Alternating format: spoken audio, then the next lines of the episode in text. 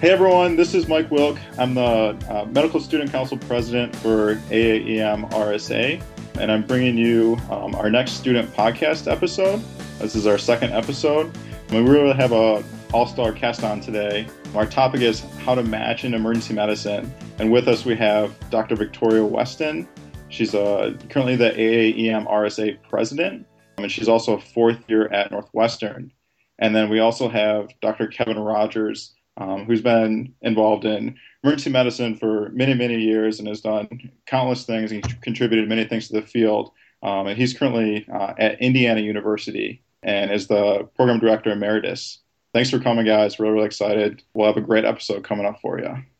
As I mentioned, our topic today is how to match into emergency medicine, and we're really going to focus on, you know, after your first and second and even third year, you know, you know you're going into emergency medicine. What are the things that you can do towards the end of your third year and into your fourth year to make sure you get the best program possible for you. So, our first topic that we're going to talk about is how many emergency medicine rotations should students do? So, Dr. Rogers, do you have any uh, tips for that? Um, yes, Mike. I think the most important thing is doing probably at least two rotations. When program directors look at ERAS applications, they're looking for what's called a standard letter of evaluation or a SLOE. And rotating at residency programs, each of those programs will generate a SLOE after you rotate with them.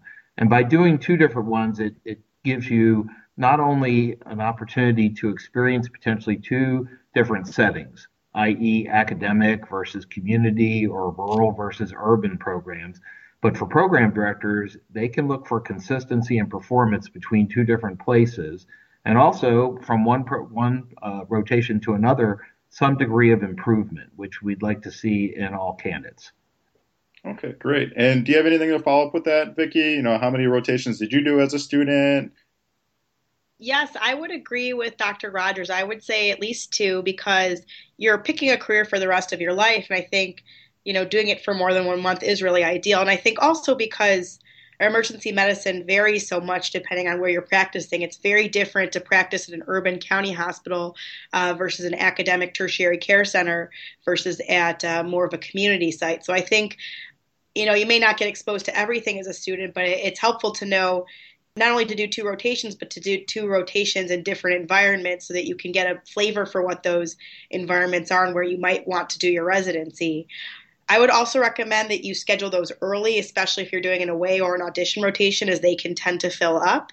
And you want, as Dr. Rogers mentioned, to have those things ready for when you apply so that you've already done those rotations, you have letters of recommendation, and that's all done. What I would say is that you can also choose wisely during the rest of your fourth year and pick rotations that will help make you a better resident. So, for instance, I did an anesthesia rotation in the spring of my fourth year of medical school, and it was very, very valuable. And I'd already intubated several times by the time I started my intern year. So I think just not only thinking about which rotations you do in emergency medicine, but also how else you can make your fourth year valuable as well. Yeah, those those are great points, Vicki. I think I'd also add that um, you said early. That's a great point. That means really June, July, and August. That way you'll actually have your standard letter of evaluation finished and in ERAS when it opens on September 15th. Uh, the second thing I throw in is you know, when you are actually going, where am I going first versus second? Uh, if you have a place you'd really like to go, do that rotation second, because inherently you will probably perform better on the second emergency medicine rotation. So the place you really want to go, you want to shine. So I would do the first one sort of as a warm up, um, and the second one um, at the place that you really want to end up, if if you have to have a choice like that. All right, great, great. That's all really great advice. So we'll go ahead and move on uh, to our next topic, um, and just specifically the application process. And you know, my first question for you, Dr. Rogers, is what do you what are program directors really looking at when you open up ERAS and you're looking at student applications? What are the really the most important aspects to a person's application? I think when program directors are seeking to send invitations out, it's a pretty daunting task. Most programs are going to have somewhere um, between 800 and 1100 applications to sift through. So I think one filter that program directors often use just to kind of judge where people might be is your USMLE scores. they're certainly not the be all and the end all, and they're also actually not as important after you've interviewed, to tell you the truth. But I think initially, program directors kind of look at USMLE, they look at SLOEs that have already been uploaded. Um, as you can imagine, a lot of programs send out invitations ahead of October 1st, which is when your MSPE from the school comes out. Uh, so they're making decisions on uh, limited information. And typically, like I said, the USMLE and the SLOEs are what they're uh, hanging their hats on. All right, great. And then when you advise students, how many do you advise them to apply to? I'm sure it varies based on how competitive they are. Right, that's a great question. I think, first of all, always invite, uh, involve your advisor. And if you don't have an advisor, um, potentially a PD that you met along the way or a PD at the program uh, at your medical school uh, in terms of this question because it varies a little bit. But I would, what I tell people, you know, if you're a top notch candidate, you know, the typical person who's got two SLOEs where they got honors and they're in the top quartile of their class, typically you can limit yourself to 10 or 12 programs. You don't have to really spend a lot of extra time. You're probably going to match to one of those programs if you're a top notch candidate. Um, and we've spent a lot of time uh, with CORD, the Council of Residency Directors, having discussions about the fact that people are really scared and they're, you know, over applying to programs. Their top-notch candidates are actually seeking interviews at like 30 and 40 programs, which I think, you know, unfortunately, that steals slots from people that are in the next quartile um, or the quartile below that. I think if you're a second quartile performer um, you're sort of an honors high pass person on your SLOEs, then somewhere between 12 to 20 programs is very reasonable. After that, obviously, a third quartile person is going to need to move up into the 25 range. And a fourth quartile person, it doesn't mean that you cannot match an emergency medicine. We certainly match a lot of those people. Um, but I would also say if you're in the fourth quartile, you want to have a backup plan as to what happens if by a very small chance you don't match. Okay. All right. Thank you. And Dr. Weston, do you have any um, resident perspective on, you know, interaction with students that makes you say, oh, I really want this student to be in the residency program or how, how much involvement do you have in the actual application process and then, you know, eventually making a rank list?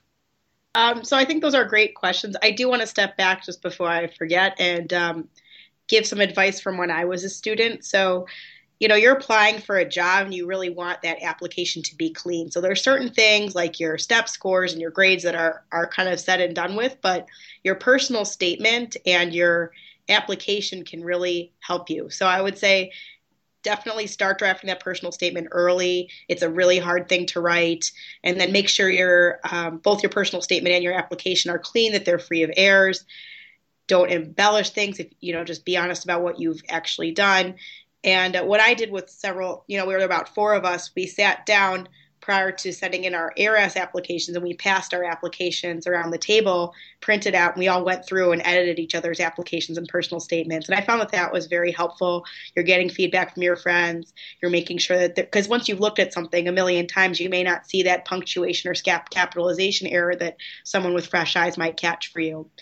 Um, as far as students with applications, I mean, if you're on an away rotation, for example, we have students rotate with us at Northwestern. You really do want to put your best foot forward. Always be positive, be on time, be willing to work hard, have a can do attitude. And I think, you know, if you shine well on your rotation, there's certainly people who stand out as being really excellent. And, you know, we'll all have some input into that if someone really does a great job. So I, I would say that those, the resident input does matter, at least in our program. Yeah, I agree. The personal statement is very important. Um, but make sure you're telling something special about yourself. You don't want it to be generic or vanilla. And please, program directors will love you if it's less than one page. All right, thank you. So we'll go ahead and move on to the the interview process. Um, you kind of talked about you know how many applications and how many interviews to go on. When when you're actually on the interview, you know what should I do um, and what should medical students do to prepare for the actual interview? That's a great question. I think number one, make sure that you you've examined their website, you've read everything you can about the program, and that you're very knowledgeable. It's interesting that a lot of program directors will ask candidates about information that they should know uh, that's easily accessible. Uh, the other thing is most programs have some type of a, a, social event the night before you interview. I would try to put all your effort into making sure you make that if you can. Um, you get an opportunity to meet several different residents, uh, and it uh, does not bode well if you miss that for any reason. And uh, Dr. Weston, do you have any input? I would just also emphasize how important it is to go to that pre-interview social obviously things happen flights get delayed you know but if you can make it you should go and i think that that was one of the most valuable parts of interviewing because you're you get a lot of information about the program from talking to the residents in a more low key environment but you also can see like is this a good fit for me would i be happy here for the next three or four years are these people who i could see being friends with and so i think you really need to see like is this program a good fit for me so i think that's important um, i would say something that people don't always think about but attire. You want to be nice, casual. Like you don't have to wear a suit, but you still want to look nice for those. Um, as far as the interview process, I would agree it's important to be familiar with the website, do your homework. If someone asks you what questions you have, I agree. Like if something's really obvious in the website, and it's it, you know you don't want to ask bad questions, but you want to show interest. If someone asks if you have any questions, have some questions kind of ready in your mind to ask different people so that you can be engaged during your interview. I would also say when you interview, it's it's nice to know if you find out ahead of time who you're interviewing with to look them up a little bit. So don't be a stalker, but like, did they go to the same college as you? Did they go to the same med school as you? Are they from the same hometown as you? Do they have research interests that are what you want to do? You know, those are things that are worth knowing. You don't have to read every paper they've ever written or be crazy about it, but you know, being able to build on those interests can be valuable. I would also just say some other interview things, having um, done this not too long ago, is just be prepared, be on time, make sure you have a nice suit, bring some extras when you pack. Um, if you're on the plane and you're gonna, um, I usually took a carry-on bag, but if you're gonna have to check your bag, make sure you're wearing something that you know, God forbid, your bag got lost, you wouldn't be embarrassed to show up to the interview in the next day. And I would say just prepare for the interview just not only by reading but also practicing questions out loud. So again i met with some friends before we did this and it was friends who were going into emergency medicine and we just went back and forth and practiced answering questions together because you may find that especially for some of the other the t- tougher ones like what are your weaknesses or tell me about a difficult situation that you may want to practice saying things a few different ways, but not to the point where you're totally rehearsed and have everything memorized, but just so you've at least thought about it. Especially if you're someone who's not really good on your feet, then it's it's kind of good to prepare, and it can take some of the nerves out of the process. Uh, one last thing, if you mention things in your application, be prepared to talk about it. So if you mention that you were first author on a research paper or have an abstract, and someone asks you what you'd studied, you should be able to explain that. So one additional point, not to go on too long, but if someone asks you a weird question or you're not quite sure how to answer it, just take a minute and think about it. Don't let things throw you. Emergency medicine, things, sometimes you have to just go with the flow. And so I think being able to do that during an interview is an important skill as well. Yeah, the trick there is to actually repeat the question after they ask it. That'll give you time to think. Um, and one last thing I would add make sure you've got several different contact phone numbers uh, for people that are available after the office closes in case your you know plane gets canceled or you get delayed somewhere so that you actually have somebody you can call and let them know what's happening. One last thing i want to add as well is just if people ask you about your experiences in other programs you just always be positive. Like it's a small world. We all have friends in other residencies. We all have contacts in other residencies. Like just always be positive. Be careful what you say all right, all right. that's all great advice. Um, so we'll go ahead and move on to specifically looking at residency programs. And as a, as a student, what should uh, medical students be looking for in a residency program? I think the first thing, Mike, is you've got to ask yourself really two questions. First question is, what is the primary factor that's driving my residency search? Uh, and the second question is, what learning environment really allows me to maximize my potential? Because when you're looking at programs, every program is a little bit different. Every program has something special to offer. Learning environments are highly variable between programs. And I think if you can arrive at an answer to both of those questions, that will help focus your um, you know process while you're looking at different programs. I think the next thing is you know there's a whole list of things to look at when you're looking at a program. But I think the most important thing is to realize that the interview season is very long. And at the end of the day, you know, come time to put your match list together, you really want to be able to recall all the information that you found out about programs and your impressions.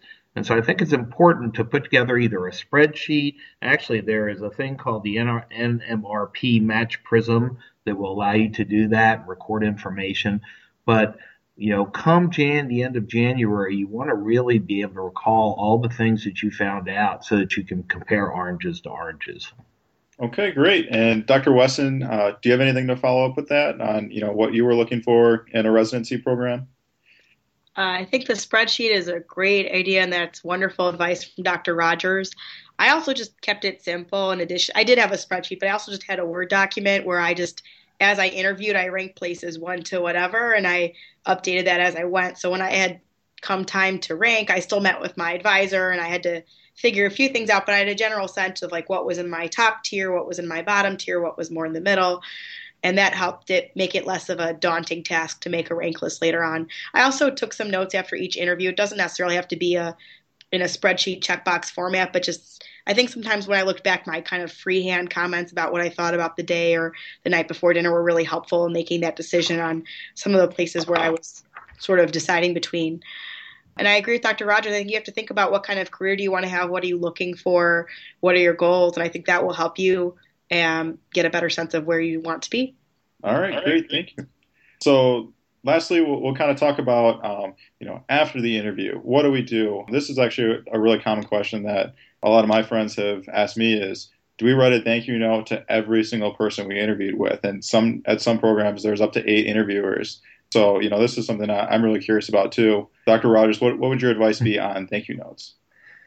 I think you want to um, somehow acknowledge uh, a thank you to the program. So it's I think it's okay in today's electronic world to actually just you know electronically reply in an email. You can put everybody on the same email and just write a note back to all of them. I don't think it necessarily has to be an individual email to each person. Some people like to do that, especially if they connected with somebody at the program um, about something special that they may want to do. Uh, for example, we had a candidate last year that was really interested in disaster medicine, and he very appropriately wrote uh, email back about disaster medicine and training to one of the faculty he had interviewed with, who's the head of the Disaster Medicine Fellowship. So I think an individual contact like that can be valuable. But in general, I think just responding to the program, your interest, um, and a thank you is important. I can tell you at the end of the day, when we review files, uh, for our rank list. If we have not heard from that person, if they didn't get back to us with an email or you know any kind of communication after they interviewed with us, pretty much that spells to us that they're not interested. Uh, so I think if you are interested, make sure you have at least some type of contact thanking the program. Okay. And Dr. Weston, do you have any um, advice on thank you notes? I definitely agree. It's important to send a thank you note. I think it's also just the right thing to do. I mean, the programs and the people who interviewed you took time out of their busy schedules to meet with you. They're trying to find a great class for next year. They're they're seeing if they want to invest in your future. And I think as an acknowledgement of the time they've invested in meeting you, it's it's the appropriate thing to do. And I think that goes not just for um, residency interviews, but beyond when you're applying for jobs. I personally sent thank you notes to everybody, and I've talked with some friends just since some of my friends are interviewing for our program, and I think it's a nice gesture. I think that. I think it's nice to send individual thank you notes, but I think you should personalize them a little bit if you're going to do it. And I would say that don't forget to thank the residents who interviewed you, not just the attendings and the faculty as well and uh, it's it's nice. I usually did it by email. I think I personally have terrible handwriting, and it's just it's people tend it's just more convenient honestly. So um, I, when i was on the interviews as a student i tried to make sure i got people's email addresses. If you don't have them you can always go through the program coordinator. Uh, don't forget to say thank you to the program coordinator and be polite to them as well. They definitely have input and uh, put a lot of work into the interview day as well. Okay great. Um, and then last question that I would have is should we email our top program near ranking time? And if the answer to that is yes, should we email our top two programs or top three programs? You know, how should we go about when it comes down to February and we're getting ready to, to make our final rank list? You know, how many programs should we contact that we're ranking them highly or we're ranking them number one? Dr. Rogers? Uh, that's a tough question. You know, programs will appreciate you telling them that you're very interested. And I think that probably does go a little bit into how people rank uh, candidates at the end of the day. But, you know, it's the sort of, you know, programs calling you up and telling you you're number one on their list. They probably called 40 people and told them the same thing. Um, and so, and candidates often will, you know, call a lot of programs and say, hey, you know, I really want to come there. You're number one. But I think it's better to be just general. Hey, I am really interested in your program. I was impressed with this, impressed with that. And I think probably, you know, emailing your top 10 choices uh, that you are still very interested and we're excited to be able to interview there and that you, you know, you found these important things about the program that you think would really match uh, your learning style and your interests. Uh, just, you know, kind of solidifies for program directors uh, that that you're serious. But you know, like I said, you have to be careful. I would not necessarily think that you have to tell people, oh, you're number one or you're number two or any kind of order, uh, other than just true general interest in the program. Okay, and Dr. Weston, any advice on that? I would also agree. I, I only emailed about four or five, and I felt like that was enough. And I basically just said I really enjoyed meeting you, and something along the lines of that I'm ranking you very highly. You don't have to commit to a number one unless they are your first choice. But if you're going to tell someone your first choice, only do that for one pace, place, and like if you're going to do it, make sure that you actually rank them number one. Because if you tell someone your they're your first choice and then you don't match there, that looks kind of bad. So things to think about. Um, you don't have to tell someone your first choice if you're not sure. Don't do it. Just say, I'm very interested and I'm ranking you highly. And, and I think everybody needs to realize it's program directors from programs that often see the same candidates, they talk to each other. So, you know, you have to be careful what you say to different programs and what you say to program directors because certainly they're they're conversing with each other and comparing and contrasting people that they've interviewed. All right, great. That's all great advice. So that'll kind of conclude the the episode for now on how to match into emergency medicine. And just some final comments. I just wanted to let Dr. Rogers and Dr. Weston give a quick shout out um, about their program. So, Dr. Rogers at uh, Indiana University, can you tell us a little bit about your program and what makes it great? Sure. I think um, our program is got great clinical atmosphere. We have about 260,000 patient visits across three different hospitals, including a pediatric hospital and three level one trauma centers. So people are pretty well trained clinically. But to tell you the truth, I think the focus of our program is preparing you for your 30 year career and all the different skill sets, many of which have nothing to do uh, really with taking care of patients, but prepare you for all the other opportunities that may come down the career road uh, that emergency medicine presents.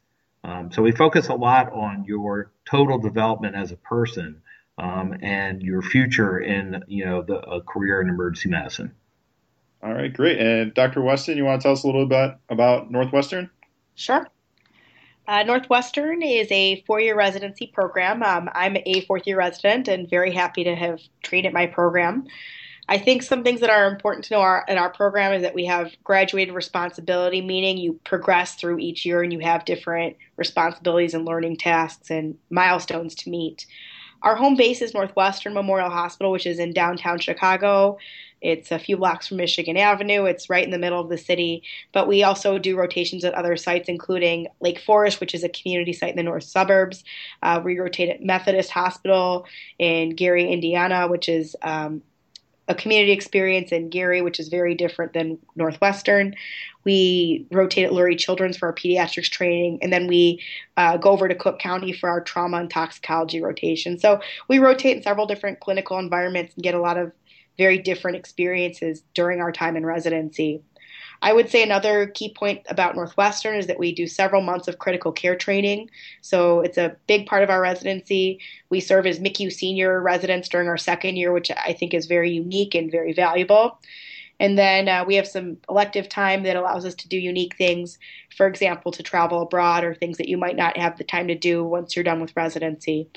We do have colleges, and if you have interest in research or administration or teaching, there are a lot of opportunities to develop your career and your interests, um, not just as a clinician, but as a well rounded emergency physician. Uh, last but not least, I grew up in Chicago. I love it. It's a wonderful place to live. It's a great city, a lot of fun things to do. And I would say certainly it's more expensive than if you were to live somewhere um, less urban, but it's it's affordable for a big city, and you can still live really well and have a great social life outside of work. All right, great, thank you. So that concludes our episode. We'll go ahead and uh, close everything up. Thanks for listening, everyone, and uh, have a good one. Thank you so much, Mike, for having us. Thank you, Mike. All right. Thanks again. Take care.